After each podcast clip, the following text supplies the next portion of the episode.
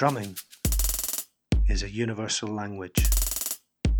Everyone can and does create rhythm. You don't need a drum kit. You don't even need sticks. It can be your hands on your leg, clicking your tongue inside your mouth, wooden spoons on pots and pans, footsteps. It's the musical equivalent of jumpers for goalposts.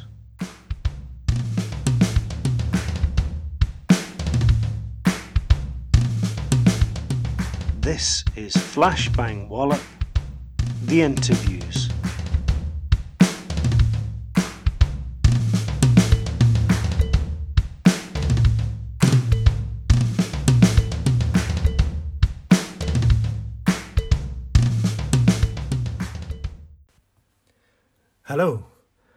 My name is Chris Payne. I'm a photographer, and this is the first episode of Flashbang Wallop, the interviews. I think it's very appropriate that Mike Joyce of the Smiths is the first episode, seeing as it was Mike who he kind of inspired the whole idea behind this project. He was involved with an event which was organised by drummer Pete Marshall, and it was at home in Manchester. And Pete and Mike and Stephen Morris were all interviewed by fellow drummer Mark Radcliffe. And during Mike's interview, he told the story that he tells at the start, right at the start of this interview, uh, about his mum and his sofa. And it was at that point I'd been looking for a, a photography project involving music and portraits for months and months. And at this point, when Mike told the story, a large light bulb appeared above my head, and that was it. And here we are now, almost 30 interviews and portraits later. So, uh, I hope you enjoy listening to as much as I enjoyed talking to Mr. Mike Joyce.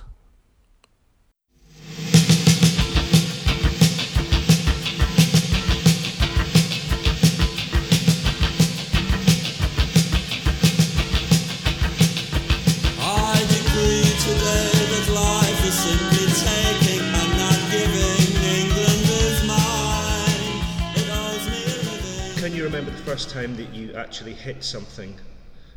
Um, not a, not a kit, but you, you actually hit something and thought, oh, I've got something here. Or Yeah, I, I don't think I, there was no eureka moment in terms of I think I've got something here. It was I remember being at school and I was in the metalwork uh, class with Mr. Tranter, and uh, I had a couple of files, and I was just banging away there on the table, and uh, of course he told me to stop it, stop being so ridiculous, and I said, oh no, I'm going to be a drummer, me, and he was like, oh really? And I said, yeah, yeah, cool, and I was just kind of having a play, and um, then I went to see Buzzcocks yeah, play in Manchester, and that was the moment really.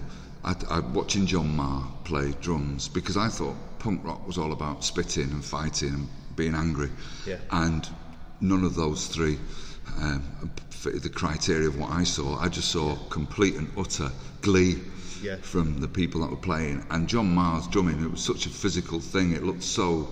Um, it looked beautiful, really, in what he was doing, the way he was moving around the kit, and the kit looked gorgeous. It was a red Premier kit, and uh, with Paiste cymbals, and he had a very distinctive way of playing because he's so tall. He's about six four, and he had the uh, the rack tom was flat, and all his cymbals were flat as well.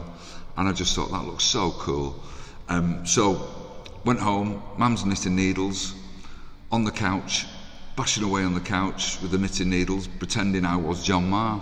Yeah. And uh, after a little while of doing that, Mum noticed that it was starting to wear on the corner of the couch, and uh, she said, "If your dad sees that, he'll kill you." And I said, "Well, it might be cheaper to buy a small little drum kit rather than buying a new couch." And she said, "Yes," unbelievably. wow. So I went out and got a, a little. Uh, I got an, an Olympic Premier kit, which was the, the kind of one below the actual Premier kits. Olympic Premier was uh, the, the the cheaper version of the the, the Premier kit. Yeah. And uh, and then set it up in the bedroom with the record player. Put the records on, uh, when my dad wasn't in the house, obviously, and uh, and played away to those records. And would that have been? How old would you have been? at- 15, I think, 15 or 16, 15 turning 16, yeah, 'cause I was, I was in 50 year, yeah. And so, what were you? What were you drumming along to?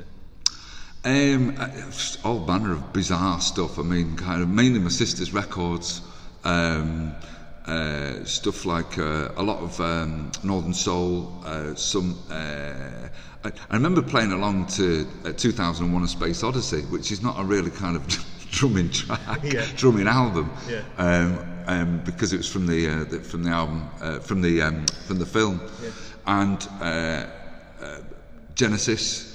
What else was there?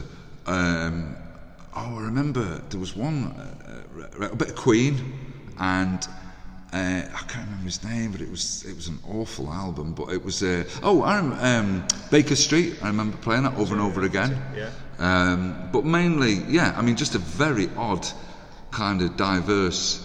Uh, kind of styles of music. Leo Sayer, that's what I was playing along to. So obviously these weren't my records; these were Yeah. just records that were in the house for somebody to be able to play along to. And my next door neighbour, Paul Green, he'd picked up the guitar at the same time.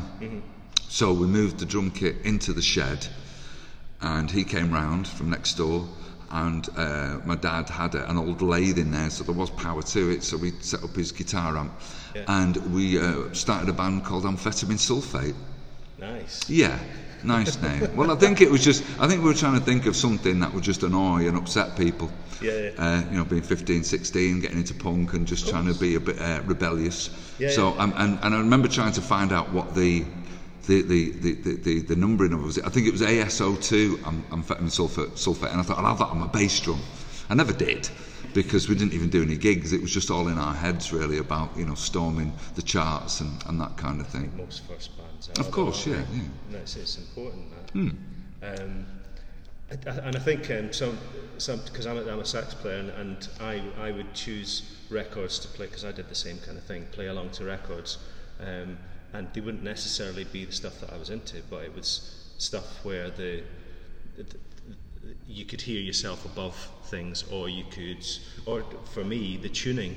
Sometimes in a in a mix, the the sax would be, or the, the, the guitar would be slightly sharp or shouting slightly flat, but you'd find something that was bob on. So I think "Stand by Me" was one, the John Lennon version.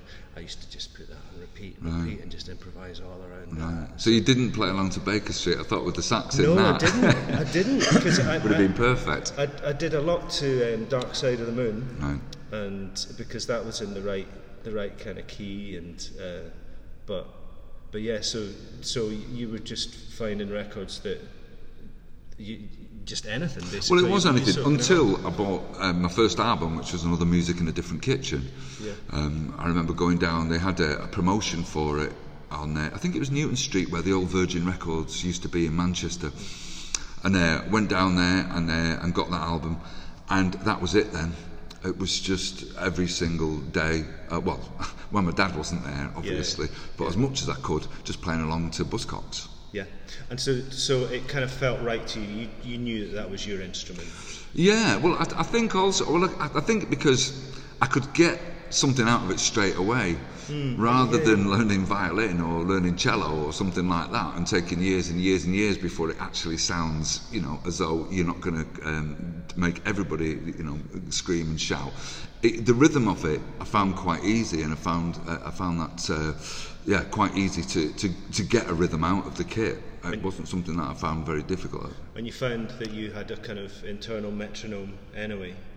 Well, yeah, I mean, it certainly didn't keep in time, but it was a metronome of sorts, Yeah, yeah. a pulse. I Yeah. would have thought again. a limp. Yeah, yeah, it wasn't very uh, strictly in time because when I first joined the first proper band, a punk band called the Hoax, when I was still 16, uh, the idea of playing strictly in time wasn't really that uh, a concern of, of anybody in the band. It was just about the excitement of playing together. Yeah, yeah. And as long as it sounded tight, whether it sped up or slowed down, as long as we all did it together and we all sped up and slowed down at the same time, it was kind of accepted. And again, I was only 16, so it wasn't as though I'd been learning percussion or I'd, I'd done any, any of the music at school. I mean, I did the recorder when I was probably about 10.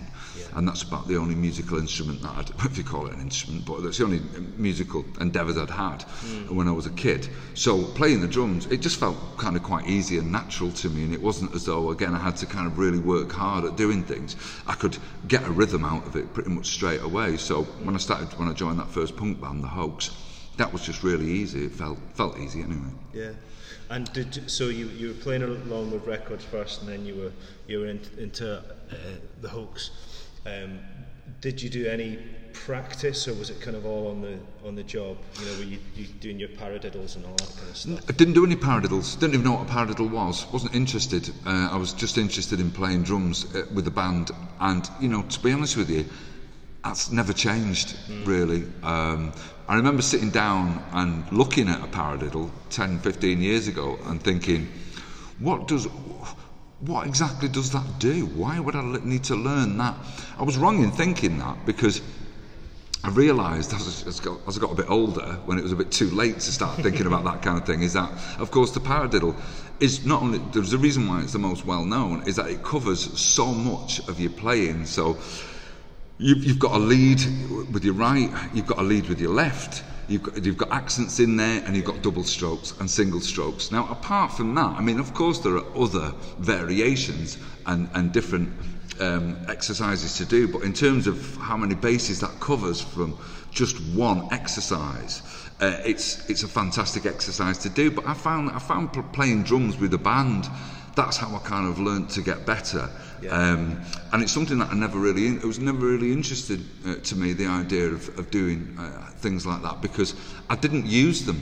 I felt as though I'd never used them prior to them being uh, shown to me and saying, well, you know, that's a paradiddle. Have, you- have you practiced anything like that? And I said no, because I just didn't feel as though I needed to in, in the way in the music that I was playing. The music that I was playing, there were no paradiddles.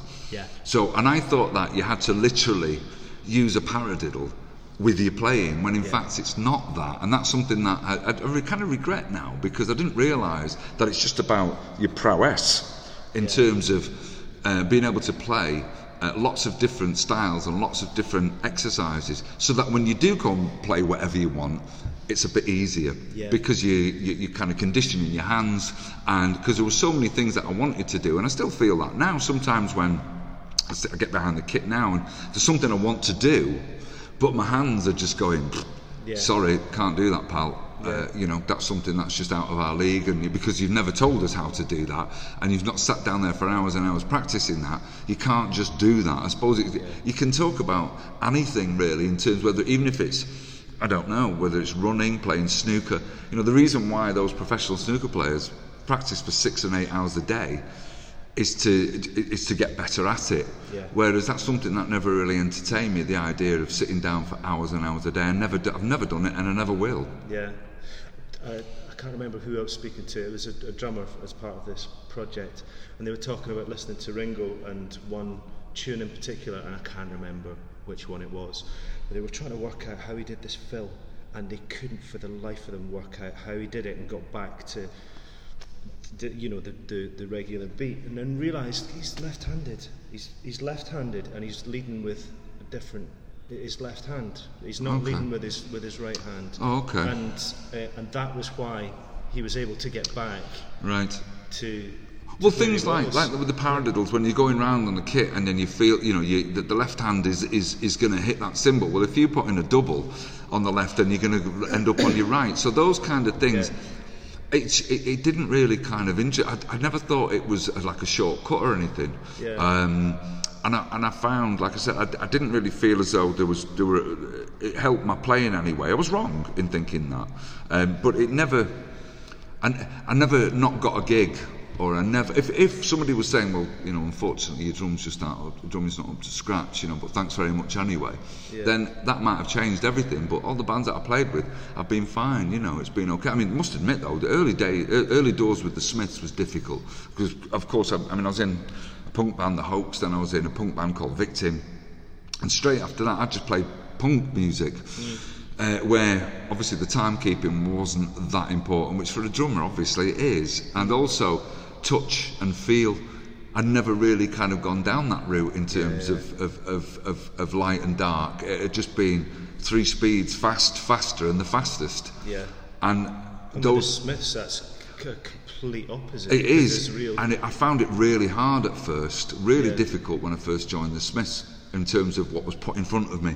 I mean, the first album that was uh, it wasn't all kind of balls out, but I just in rehearsals I was kind of a very heavy-handed player because I was a punk drummer, Mm. so it felt quite comfortable playing those songs like that. But when they've started, you know, um, I don't owe you anything, Reel Around the Fountain, some of the say reel around the fountain's really delicate. yeah, and I'm, I'm I just wasn't a delicate player. That's just not how I played.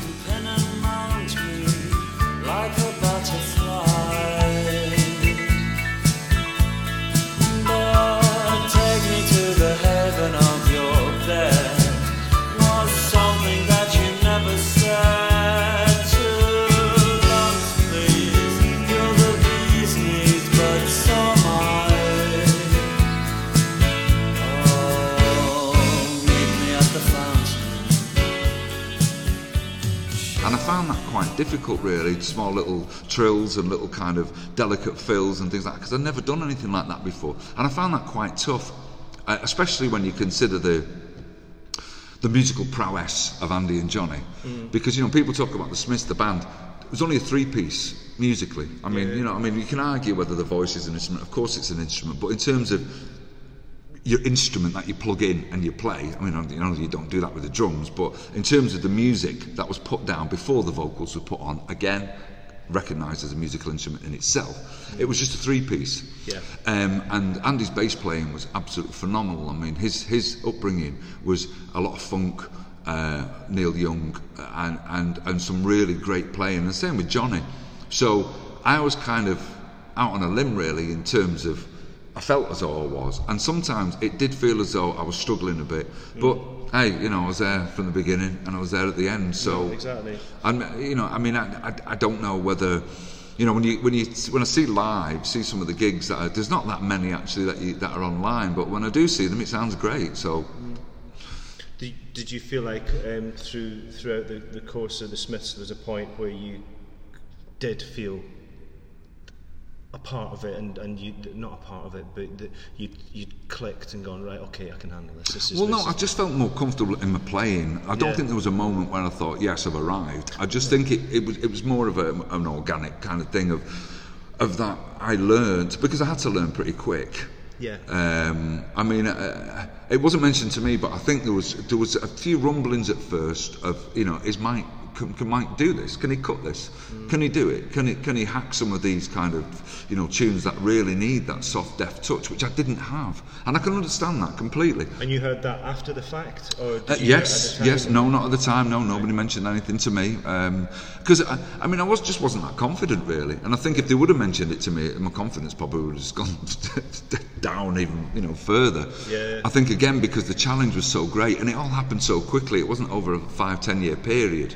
Yeah. It was week by week, and because Johnny's writing was so he was so prolific Yeah. that it was new tunes every week that were coming about and new ideas and and different as well and different, really oh, radically different. And I think you know that's what I'm saying. It wasn't if you're in a punk band, you play punk drumming and punk songs. If you're in a reggae band, it's reggae drumming. Yeah. And if you're in a jazz band, it's jazz. And if you can play jazz, it's fine.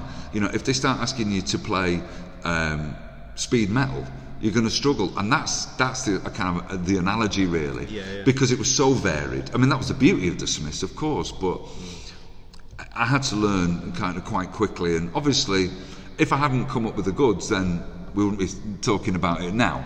Um, Because although we were good friends and we were mates, the records came first. If I wasn't going to kind of come up with the, the, the goods, then I think there would have been somebody else drafted in. So I must have come up with the goods because, uh, well, you can hear it on the records. Um, I mean, sometimes there were sometimes. I think it was Shakespeare's Sister when we recorded that because for some reason I decided. I mean, it's a kind of rockabilly beat anyway, but I decided to play this very, very fast pattern on the hi hats and with these very complicated fills, really.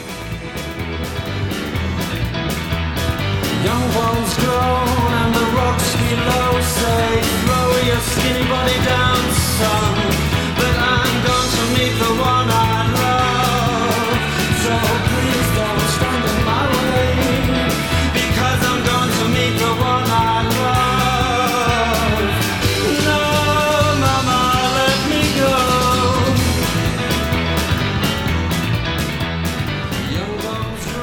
it sounded great in rehearsals, and then when it got bit with a click track and kind of playing it, I really struggled. And that was, I think, that was the most difficult session that we ever did because I remember John Porter, and it was like. You know, I mean, how long do we have to wait before Mike can nail this? You know, it's, uh, is he going to nail it? And we did eventually. And when we did, the relief from all was palpable. You know, it was like, Yeah. thank God for that. But it was such a complicated drum part for me. right, so now you've got to play it live. Yeah, well, live was fine. live was okay. It was. I think there was a little bit more pressure. I felt more pressure during the recording process, especially in the early days. I mean, obviously, when we got to uh, Queen is Dead, um, Strangeways, I didn't. I mean, obviously, I felt a bit of pressure because I wanted it to be fantastic. I wanted it to be great, but. You know, kind of 84, 85, it, it was kind of a little bit more like, wow, this is going to be committed to tape forever and people will be talking about places it. No, absolutely right, not. so let's just uh, separate that and just listen to the drums. Yeah, exactly. And and you know, because I always used to get well, not upset, but I, I used to uh, upset's a complete wrong word. I used to get a bit frustrated in that. Obviously, mine was the take that had to go down from beginning to end. Perfect.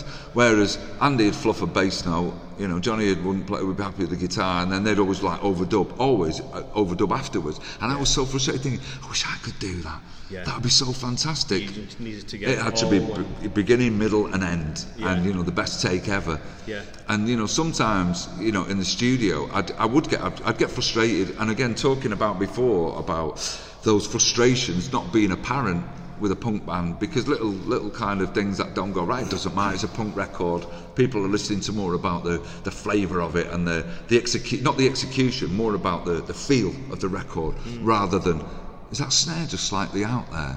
Yeah. Because, especially with John Porter, because he was, you know, he'd worked with such phenomenal musicians, and as a producer, uh, I was in awe of him, uh, really, as a, as a player, but as a producer as well, because he, he, you know, it had to be right. You know, it had to be absolutely right. And most of the, well, the bands that I played in before, like I said, it wasn't that important. I mean, obviously, it had to sound good, but sounding good's different than from being absolutely perfect. And like, doesn't it slightly speed up there? Well, it might do, but how many people are going to listen to that and go, hold on a minute, let's just let's set of click track there and, uh, from the choruses and just like, it does, it goes up 2 BPM there. Yeah. You know, I just didn't really kind of, wasn't, wasn't listening to those things. But, I mean, obviously, I'm glad that John Porter was there to kind of make sure that those things were right, you know, of course, because it's, it's, it was essential really in terms of also for, because it helped me in terms of my playing, because especially later on when, because there was no click tracks, you see, and then when the click tracks were introduced, I was like, what,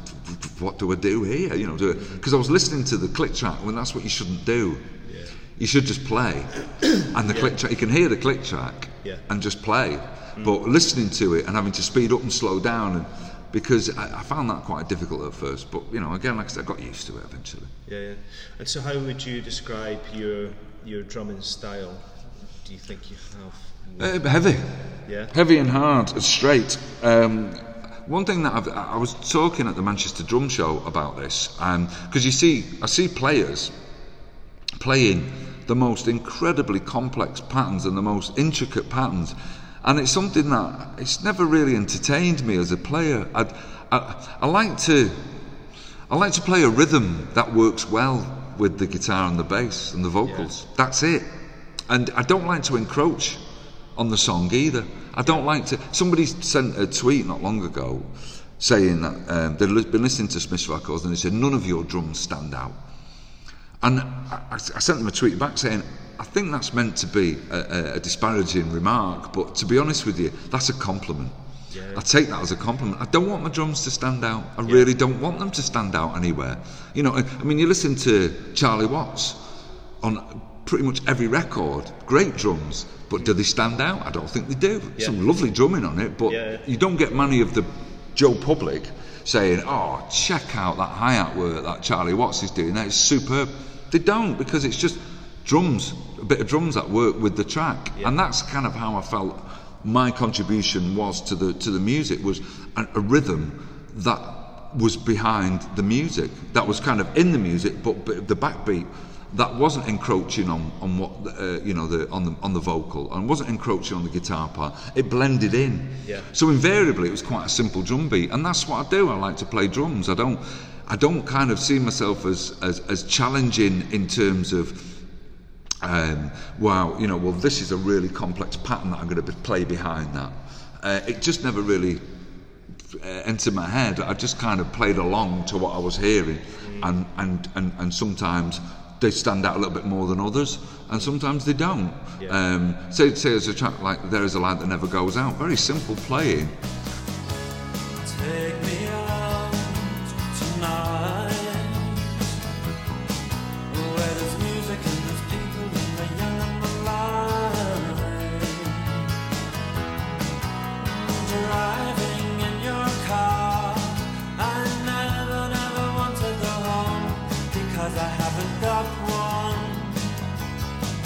I've had drummers come up to me and say, you know, that drum beat is perfect. And uh, I, I had the drummer from Faith No More come up to me at a gig and say the intro to Reel Around the Fountain, he said it's one of the most beautiful intros he's ever heard.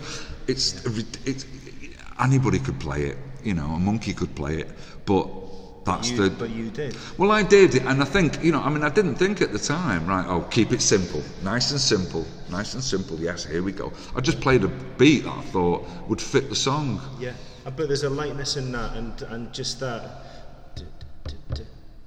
There's just a, a lightness to it which. Well, there's something. That, well, somebody said to. It, well, they didn't say it to me. Actually, it was. It was um, uh, Radiohead recording the Headmaster Ritual, and it's just them in the studio recording. It wasn't released because somebody sent me a link to it and said, "Have you seen this? It's great." Anyway. Thom Yorke put it up and he said, you know, Phil, the drummer, Phil Selway, he said, he's got the Mike Joyce thing down to a T. And I just didn't, I don't know what the Mike Joyce thing is. And I watched it and I thought, well, yeah, it's, yeah, it's nice drumming, you know. But, I mean, it's, he's played it absolutely how exactly how I played it. What that Mike Joyce thing is, I don't know. um, there's, there's, I, mean, I was speaking to lads from Dutch Uncles, Manchester band, a few yeah. weeks ago, and they were saying about the ride cymbal on um, some girls are bigger than others at the end.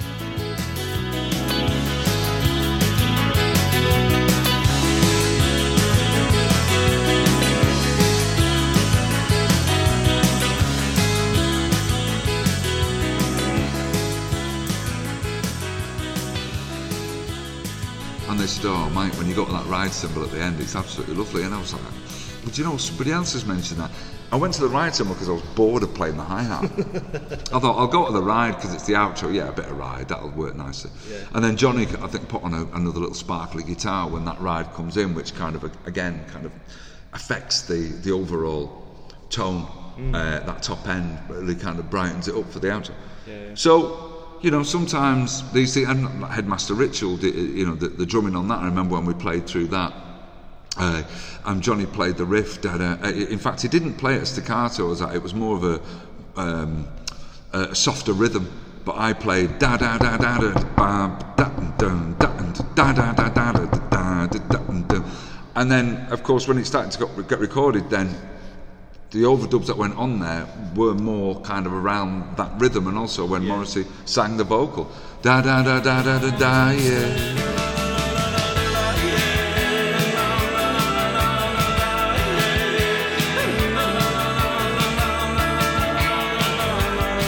It's actually following my drum part. So what I did there actually kind of created certain highlights of the song, a little motif in the song. Yeah. I remember when we when we played it live.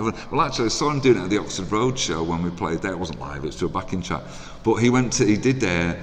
I think it, I think it's from uh, from a film that I've seen. Um, uh, I can't remember the name of the film. Great '60s film, and it's and it's it's uh, Mr. Shadrack.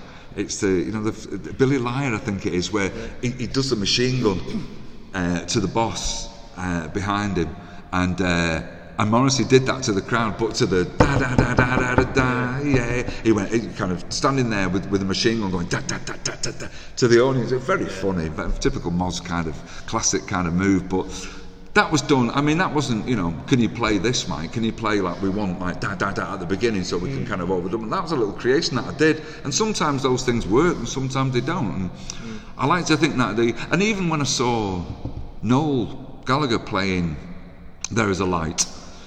at the MEN for the Versus Cancer many years ago, and he did it with orchestration. And uh, the To Die by Your Side, the, I put in just like a little double snare, To Die by, Your Side, and to pushed it. And Morrissey kind of pushed that vocal.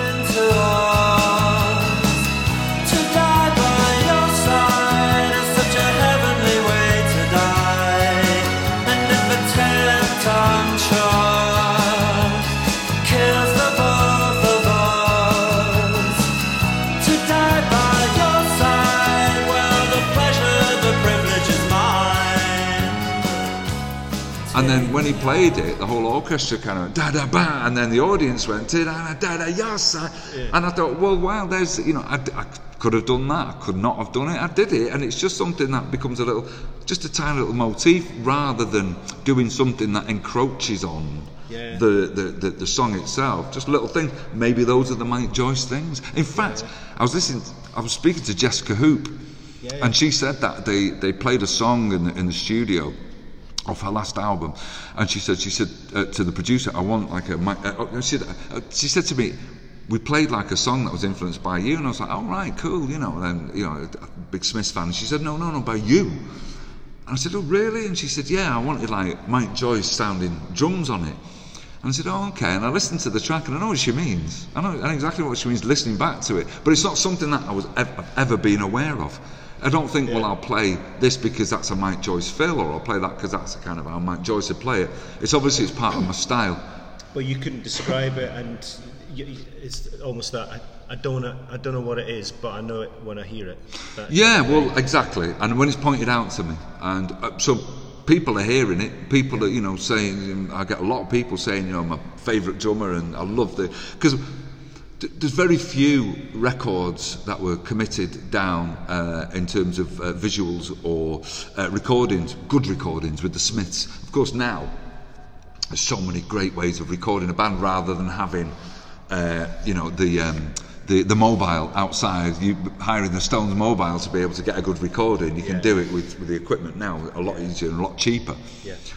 And uh, and of course, when we recorded uh, Rank, the album, the live album that was recorded at the National Kilburn in, in uh, the National uh, Ballroom in Kilburn, um, that's probably the best uh, indication of how we sounded as a band because it was recorded really well, uh, and it sounds fantastic. Yeah. I'm really happy with the drums on that. So that's what people were hearing, Yeah. you know, at each gig. So uh, yeah, and people say to me, you know, point it out to me and say, I never saw the Smiths, but your drumming in those tracks is, is absolutely phenomenal, and especially for stuff like um, I Know It's Over, where there is com- virtual silence uh, in, in the songs. You know, Johnny's just kind of playing very much kind of just brushstrokes.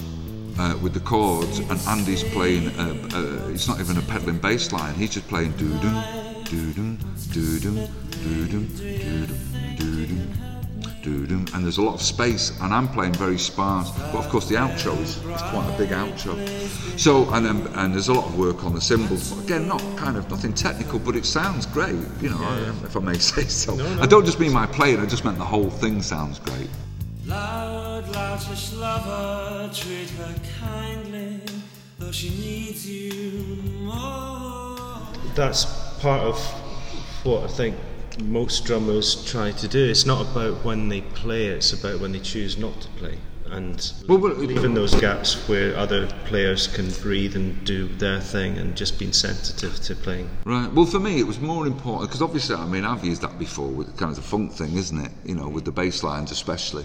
yeah. You know, um, but really, it was just about what worked with the guitar because a lot of people, as well, when they're talking about rhythm sections, talking about the drummer and the bass player, and the drummer and the bass player being tight. Myself and Andy, we never played together really. It was because Andy's bass lines were melodies in themselves. We were tight with each other, but it, we didn't really concentrate that much on making it tight. We just were. Uh, I played with Johnny, and me and Johnny used to play all the time together when we were on stage, um, and obviously in the recordings. Uh, I was going with the guitar, and, and Johnny pointed out to me that's what Keith Richards and, and Charlie Watts used to do as well, because Yeah. uh, Wyman used to play his bass lines, obviously, and Charlie and, and Keith would play together, and, and myself and Johnny used to play together in in terms of riffs, because that's what I was just I was mainly following the guitar riffs Yeah. and trying to embellish those and trying to add something to those. which then Morrissey would kind of embellish as well. Yeah. Kind of take it to. Yeah. Um, right, I'm aware you need to get uh, to your car. There's one last question that um, I'm asking all, all the drummers. So if you, you- you've got yourself a DeLorean and you can go back in time and either give yourself a bit of advice or give yourself a bit of reassurance or go or, or there's something that you've only just realised and go, "God, I wish I'd known that. Um, what do you reckon? I think it would be to put more hours in, more time in terms of my playing, uh, because the frustrations sometimes are so great. But I know that the, there's a way to deal with that, and that's to practice. And I didn't, you know. Yeah. So it wasn't as I mean, I've you know, I haven't got enough room on my walls to put the discs up. So I did something right, Yeah, yeah. but it wasn't enough at the time for me to actually hunker down and, and sit down and really kind of uh, work on it. But then again, I was speaking to a, a drummer about this the other day, and they said, "Yeah, but Mike, if you would have done that, you wouldn't have sounded like you did." So it's it's a frustration, but I think it's something that uh, if I would have kind of become like incredibly complex and proficient, then I might have kind of changed my style of drumming, and then the Smiths might have said, because if I would have been playing for four years before I went in for that first rehearsal uh, with with Dale, even before Andy Rourke was even in the picture, and and with Dale and Johnny and Morrissey, and I met them for the first time and played.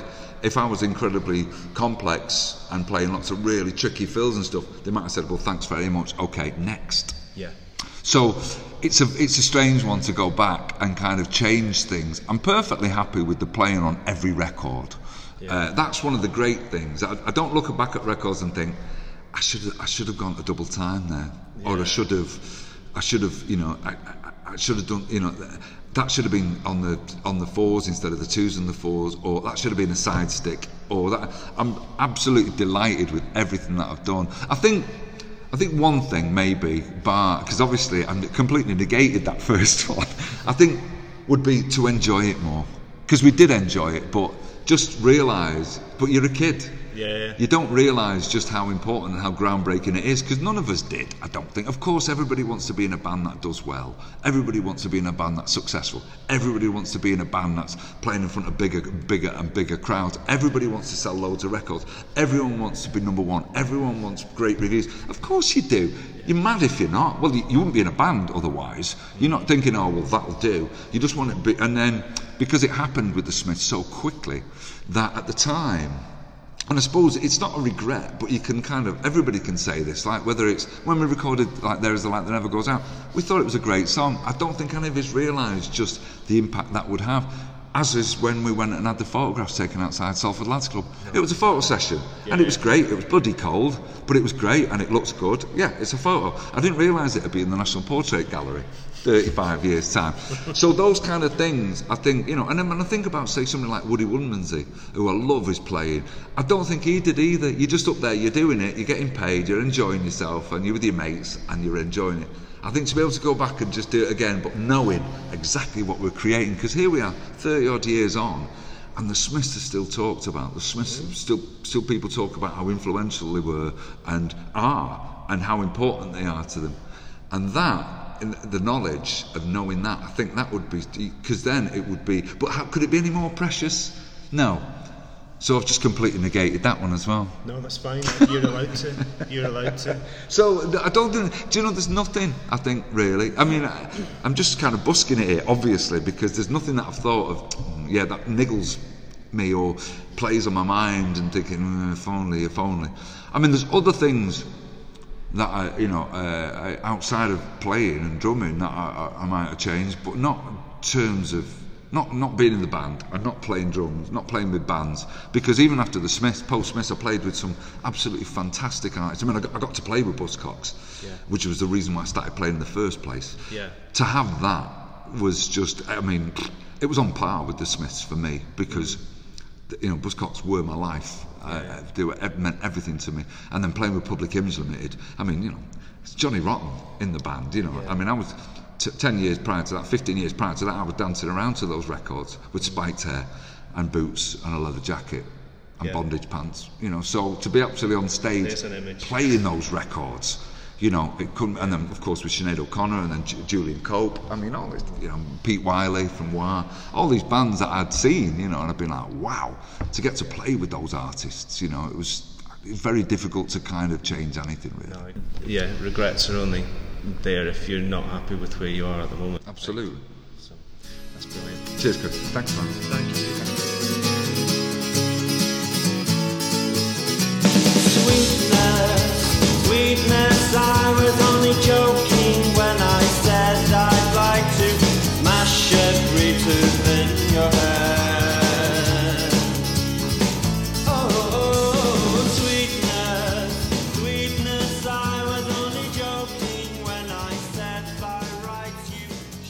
So there we go, episode one of the Flashbang Wallop podcast.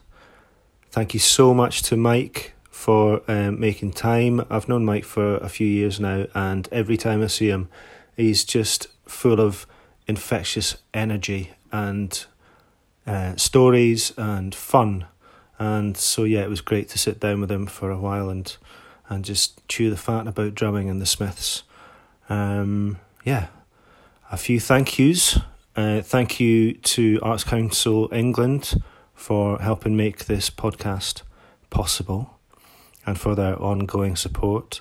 And also for their ongoing support, thank you very much to Home Manchester and to Colette Murray for her production assistance, and also to Gabriel Payne, 10 year old Gabriel Payne, my son, who composed all of the music that you hear at the start and you're just about to hear again at the end. Thank you very much, young man. Uh, yes, so thank you for downloading the podcast. Um, subscribe, like if you want. And yeah, we'll have another one same time next week. See you then. Bye.